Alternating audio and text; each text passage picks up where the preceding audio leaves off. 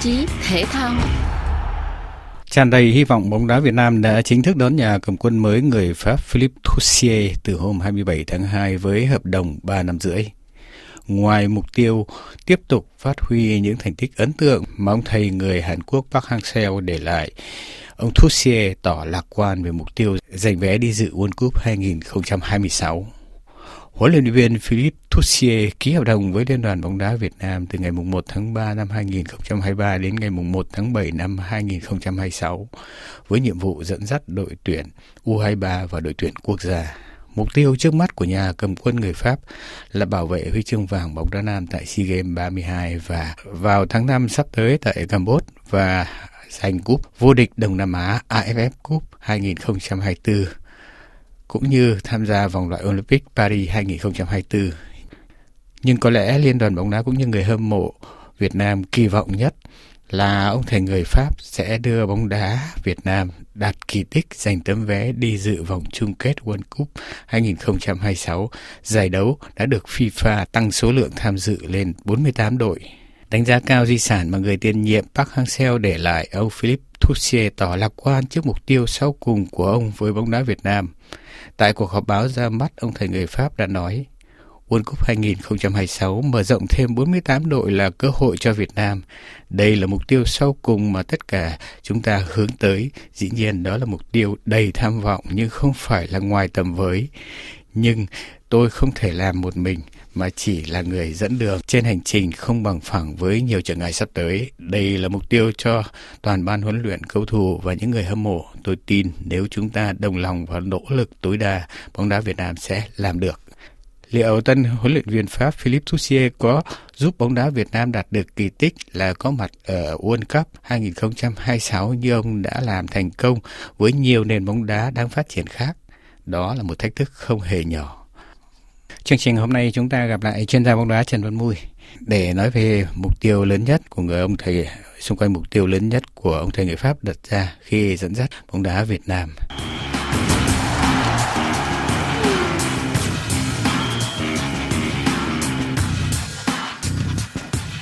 Xin chào chuyên gia Trần Văn Mui. Như vậy là từ ngày 1 tháng 3, ông Philippe Thussier đã bắt tay vào dẫn dắt các đội tuyển U23 và đội tuyển quốc gia Việt Nam. Ông có rất nhiều việc phải làm cho các mục tiêu cam kết với Liên đoàn bóng đá Việt Nam, nhưng đáng chú ý là ông tỏ ra rất lạc quan với mục tiêu giành vé đi dự World Cup 2026.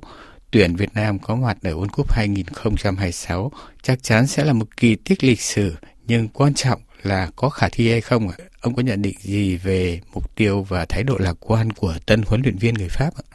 Khi mà World Cup tăng lên 48 đội thì châu Á đó là được 8 suất rưỡi, có nghĩa là 8 suất chính thức và một cái suất playoff và cái thể thức thi đấu thì nó cũng có những cái thay đổi. Cho nên cái mục tiêu mà cái tiền suất cho cái vòng chung kết World Cup của năm 2026 tại Mỹ với Mexico, Canada đó khi nó tăng lên 48 đội thì thực ra nó có khả thi với lại cái đội tuyển Việt Nam hay không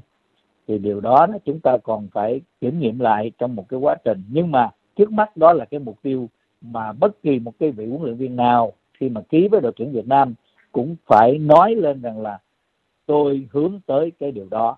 thì cái điều đó nó mới là một cái đồng cảm với người hâm mộ cũng như với lại liên đoàn bóng đá Việt Nam với lại cái đội tuyển Việt Nam. Vòng chung kết Cúp Thế giới 2026 sẽ có 48 đội tham gia. Người ta nói nhiều đây là cơ hội lớn cho Việt Nam nhất là sau khi đội tuyển đã đạt được thành tích đi đến vòng loại thứ ba ở khu vực châu Á cho World Cup 2022.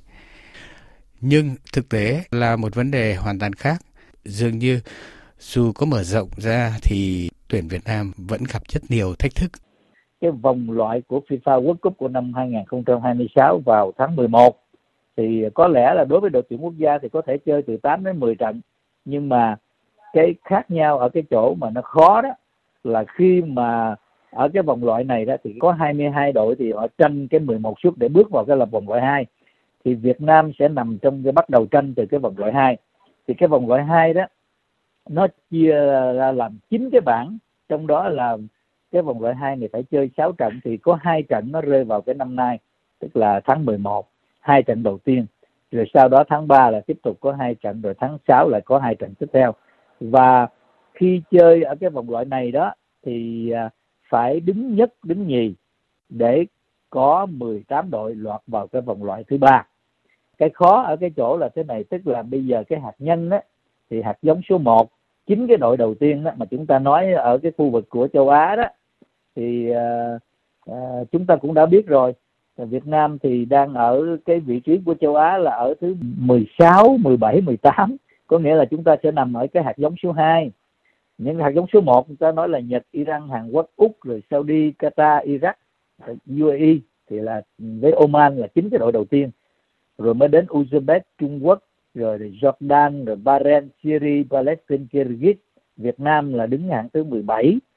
thì lọt vào hạt giống số 2 nhưng mà trong hạt giống số 3 thì có những cái đội mà chúng ta nói là cũng sình sỏ đã từng là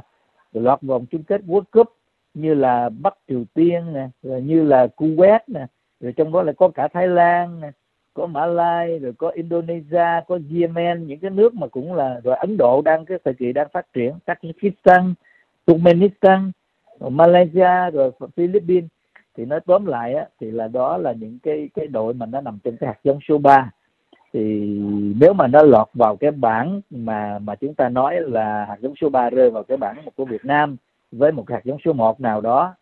thì rõ ràng là cái chuyện tranh chấp ở cái vòng loại hai này nó không dễ dàng tí nào. Khi mà chúng ta muốn đứng là, hoặc là nhất bảng thì đã khó rồi, nhưng mà nhì bảng thì nó cũng ờ, lại. Còn nếu mà không lọt vào đó thì đứng thứ ba, thứ tư thì bắt buộc phải là tranh, gọi là cái playoff thì nó rất là khó. Điều này cho chúng ta thấy là cái điều bắt buộc là phải là hạng nhất, hạng nhì của cái vòng loại hai. Cho nên tôi cho rằng đó là một cái lịch thi đấu rất căng thẳng.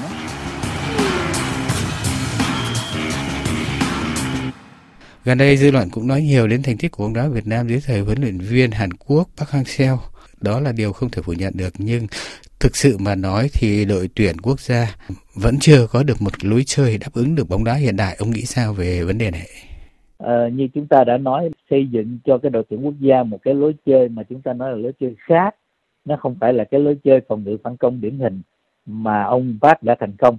uh, mà phải chơi với một cái lối chơi nó có giàu sức tấn công hơn áp đặt lối chơi và chủ động hơn trong cái tổ chức thì mới có thể tranh chấp các cái vị trí của châu lục được. Chúng ta biết hiện nay là cái xu thế bóng đá hiện nay là pressing tầm cao thì cái việc mà đào tạo huấn luyện cho một cái đội tuyển quốc gia như cái đội tuyển Việt Nam đó, nó cũng phải đạt đến cái trình độ mà chúng ta nói là phải chơi được cái pressing tầm cao. Chứ còn nếu mà chỉ chơi phòng ngự phản công như là cố thủ rồi sau đó là chỉ thắng trên cái chấm phạt đền hay gì đó như trước đây thì cái điều đó là chắc là thời kỳ đó đã qua rồi.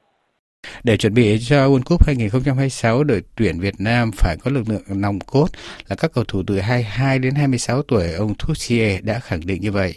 Ông thầy người Pháp đã từng có nhiều năm làm việc và đóng góp vào việc gây dựng bóng đá trẻ cho Việt Nam. Về lĩnh vực này chắc hẳn ông là người có nhiều kinh nghiệm